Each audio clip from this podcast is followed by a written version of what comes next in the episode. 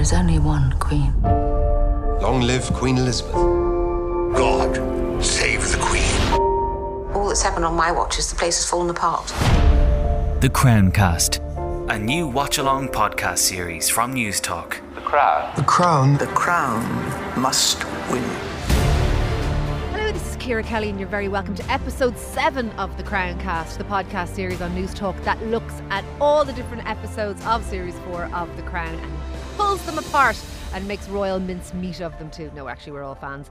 Uh, this is episode seven. This is the hereditary principle, and to discuss it now, I'm joined by Andrea Gilligan of Lunchtime Live fame, who we've had on before, but she was just so bloody good, we had to have her back. I- because as we know, Andrea, massive royalist Oh yeah, that you are. I now like to be referred to as Lady Gilligan. Actually, if you don't mind, I think it, uh, I think it sits well. I think of you as Princess Andrea, to be honest.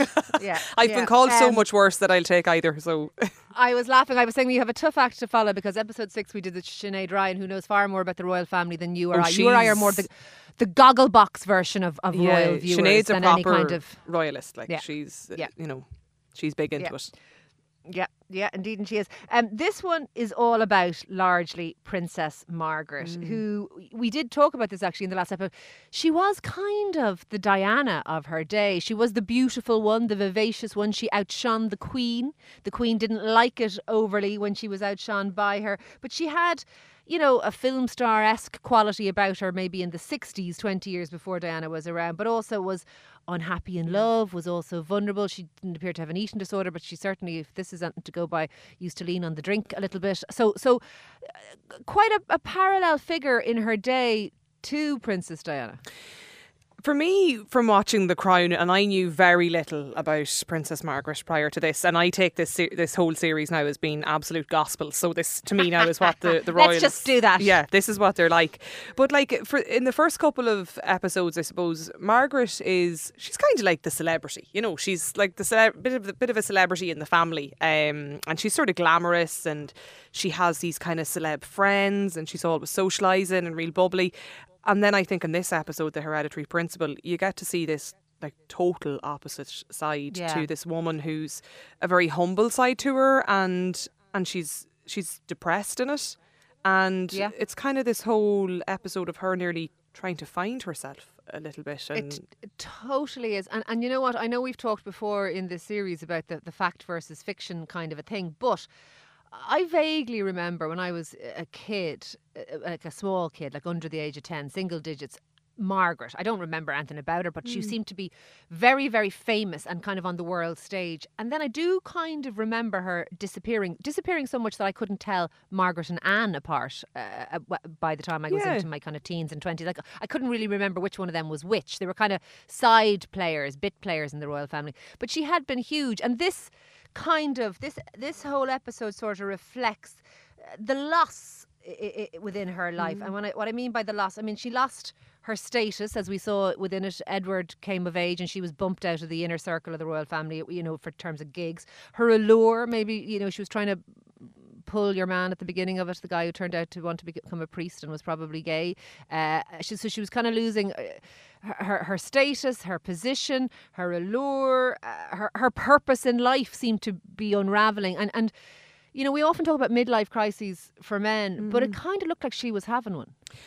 Ciara, I felt really sorry for her throughout all of this. Like I have every episode, I feel sorry for a different one of them. I moved from you know, Yeah, I do too. Charles and Diana, and anyway, in in, in this hereditary principle in number seven, anyway, I was really felt really sorry for Margaret and all of this. And like, there's this really just sad scene where is it after Edward's birthday? Um, the Queen brings one of her, you know, her her people or her minders in for this chat with Margaret, and it's obviously all constructed how they're going to do it. And they sit her down and you know, kind of tell her like, well, this is the what is it, whatever it is, the Regency Act, and they outline the whole principles of how the rules follow, and tell her that she has to play by the rules. And as you say, like she's getting you know, it's it's kind of like she's just been dumped off the schedule because Edward's arrived now and he's of age and he's going to start taking the gigs.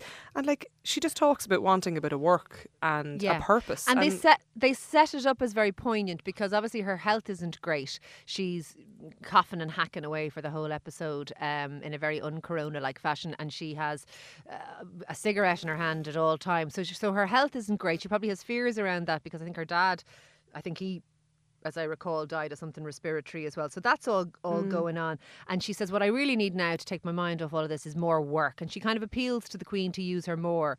And the Queen's response to that, this is to her sister, not just to a random Yeah. person or a colleague, is actually I'll be using you a lot less. Like there's no room for sentiment in that Oh family God, at no. all. And like the Queen is a real tough nut. Like she just takes absolutely no nonsense in any of this at all. And like there's poor Margaret, you know, she gets the gig of doing a bit of deputising for Elizabeth in some of these formal occasions, and all of a sudden she's told, "No, sorry, you're going to have to relinquish all your duties that you may have had because, uh, you know." My whatever grandson Edward has now turned the right age, and, and he's going to be deputising for me in, on some of these gigs, and it's just, Oh, it's just like it's just very sad, and you know, a part of me when I was watching it last week, I was just thinking to myself, like, Jesus, is that what it's like? Do you know what I mean? Is that they just get called in and told, "Ah, sorry, somebody else has arrived on the scene now.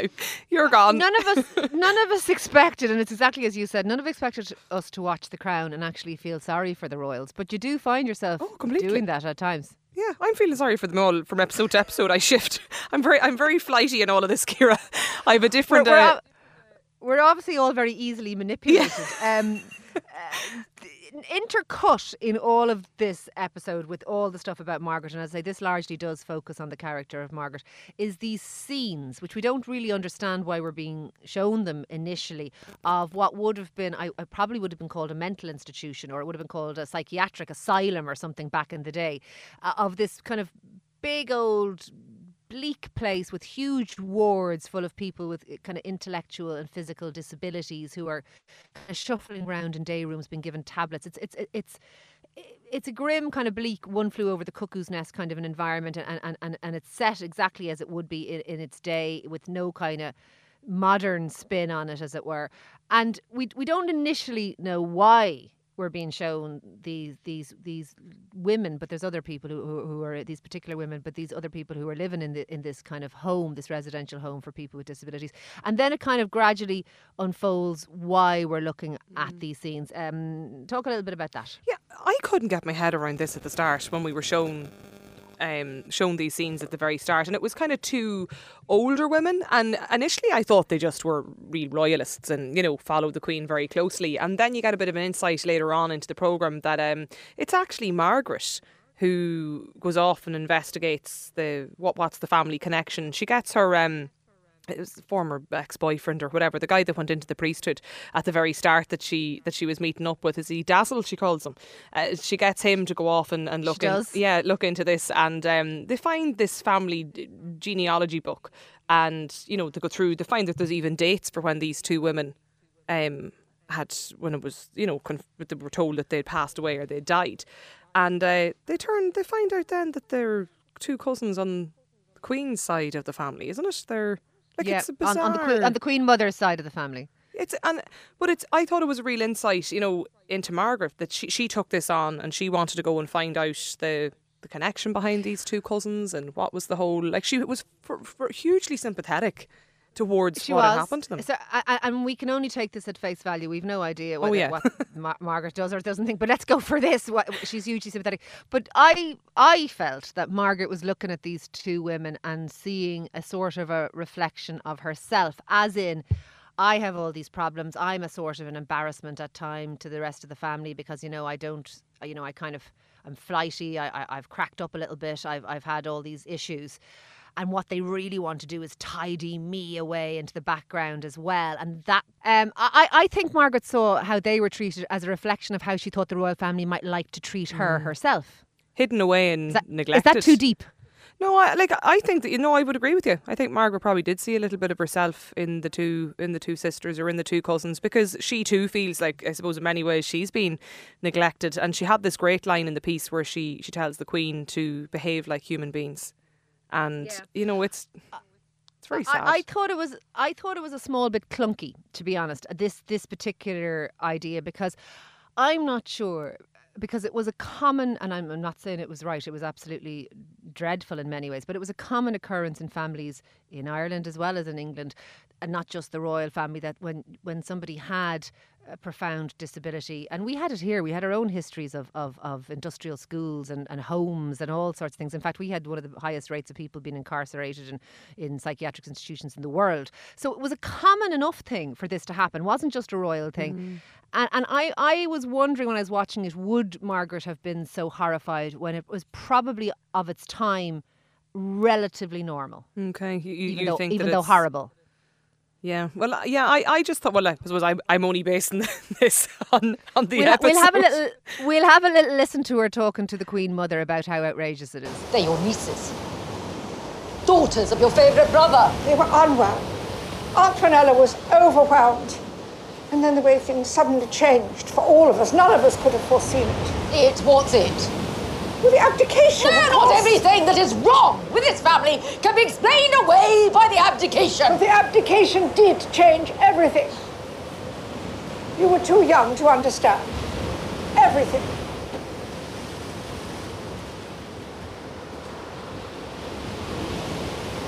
It's complicated. No, it's not. It's wicked and it's cold-hearted. It's cruel. It's entirely in keeping with the ruthlessness I myself have experienced in this family. If you're not first in line, if you're an individual character with individual needs, and God forbid an irregular temperament, if, if you don't fit the perfect mold of silent, dutiful supplication, then you'll be spat out, or you'll be hidden away, or worse, declared dead. Darwin had nothing on you lot. Shame on all of you. Margaret. No, Margaret! So as you point out there, Andrea, obviously outraged by the whole thing. Although I, I, I did feel she was speaking uh, uh, about herself. We do notice one of the things I liked in this, and, and they do this all the time, the, the kind of the the parallels that they use between one person and another, or one situation and another. This episode ends with Margaret sitting by the pool on Mustique, that island in the Caribbean that she goes to for kind of a retreat from time to time, as we've seen throughout the mm. series, alone and looking very broken. And and I was reminded of the end of the previous episode with Diana. Diana sitting in a very similar pose, alone in a bath in some royal residence. Alone and kind of broken. Do you think that they are trying to set up a parallel between these two women? Yeah, possibly. Like I, I thought it was sort of it was really interesting. She, did she go twice in this episode to M- Mustique the Island? She did, yeah. Yeah, she's kind of, I suppose, wallowing in some element of self pity when she's there. But they do have you know karaoke and cocktails and the whole lot while she's there as well to help her forget everything that's you know going on back home and the um the atrocity maybe if you like to what happened to the two cousins. But I think they do that very well. The feverish kind of an energy around Margaret when she's socializing and ostensibly happy. There's a kind of a brittle feverishness to it that she's ha ha ha and the Yeah. clinking the glasses and yeah yeah she's she's up but she's up too high. She th- like it's it's a performative. It doesn't ring true to me. It it, it, it, sh- it it's more like an unhappy person trying to look happy or something. Yeah, she's very kind of theatrical, and you know, I suppose maybe that's that sort of celeb status that she kind of has about herself. But uh, one of my favourite scenes in it is the bit actually where Charles lands over to visit her. Um, you know, and, and he's obviously having a bit of a rough time himself. Uh, you know, when Well, let, let, let's actually have a listen to that. Diana's pregnant again. Congratulations.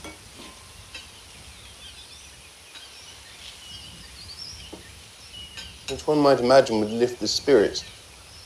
Instead, an even deeper gloom seems to have descended on both of us. We hardly see one another anymore, and when we do, we quarrel more than ever. It's so depressing, corrosive. Hmm. And it's left me with no option but to start seeing someone. Yes, I think we all know about that. No, not Camilla. I meant a professional. A therapist to help with the moods. A head shrinker. But Margaret, you can't call them that. Has it helped?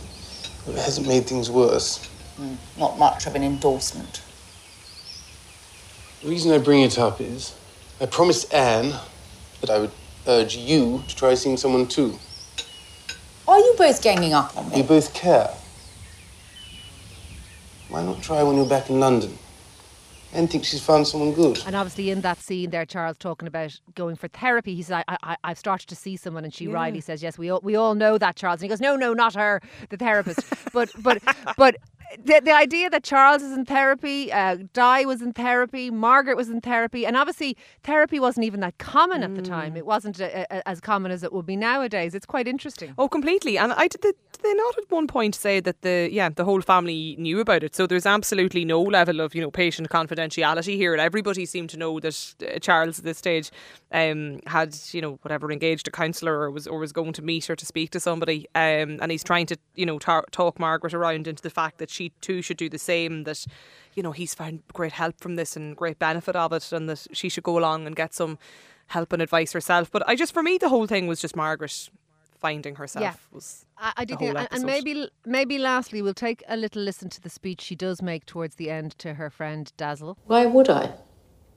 The title, my seniority, the proximity to the crown, is my happiness. It's who I am. I don't expect you to understand. No, I don't understand. You've just discovered terrible things about your family. A system that ignored five members of its own to protect itself. Will that same system protect you? No. It doesn't protect anything except the centre. Those away from the centre. But I am in the centre. I am in the very centre. I am the Queen's sister, daughter to a King Emperor, and I will always be in the centre. Now go, Dazzle. Back to your ecstatic new family, and I will struggle on in mine. And I think it would be better if we don't see one another again. And should you ever find a moment, perhaps you will pray for me. And obviously, in that speech, that's quite an impassioned speech. And we've seen the journey that she's been on throughout this episode, Andrea, where, where she has been critical of her own family, disenchanted, disenfranchised, unhappy, and all of that. But when he criticises them, she starts to defend them. She starts to, to, to kind of rise up and, and put back on the, the mantle of, of, of princessness again and, and kind of that royal ermine cloak, metaphorically. Um, like all of us, we'll give out about our own families. No one else is allowed to attack them. Yeah, absolutely. It's a sort of um, a bit of a madhouse that none of us can really escape, isn't it? Your own, uh, sometimes your own, your your your Yeah, own and- family, but and her her hers more more than others. But but just I suppose lastly, do you think that what we saw there, and uh, I don't want to put words in your mouth, but I, I I'll tell you what I thought. I thought we saw her kind of unravel and Yeah. slightly put herself back together insofar as she can with with her own limitations because I think she is quite vulnerable. yeah, she, oh, she is completely. And I, I saw a very different um, side to Margaret throughout this whole episode. It's a it's a tough episode. Like it's one of the you know more serious episodes, I suppose, of the series. I found by comparison to, to some of the rest of them in um in series four. But it's yeah, I suppose it just La- shows off the vulnerability. Last last question. What did you think of, of the little sort of thing that they did at the end where they showed the pictures in real life of the the cousins with the disabilities and said, look, here they are, here they are in real life. They did exist. This is when they actually died, and one of them only died, I think, in uh, not that long ago, about ten years ago. I thought it was. I thought it was nice. It makes it feel like it's you know it's very factual and very real, and it's nearly more documentary, like whether it is or not. That's why I story, but- wondered about it. I kind of thought they were manipulating us. I was kind of going, I don't know that you would, if you had a bit of depression, think that you were somehow the same as people who are living all their lives in an institution. And I don't, I, I don't know that the inferences that they drew from it were were fair, Right, but but I, I. I I don't know. We'll have to pick I it up know. again another day, Ciara. We will just have to pick it up again. Look, my sincere thanks to Andrea Gilligan, who Thank can you. hear every day on Newstalk Monday to Friday, 12 till 2, playing a blinder on Lunchtime Live. That's it for episode six of the podcast, The Crown Cast. Uh, thank you very much for listening. This is Ciara Kelly. We'll be back with episode eight very soon. The Crown Cast from Newstalk. The crown. The crown The Crown must win.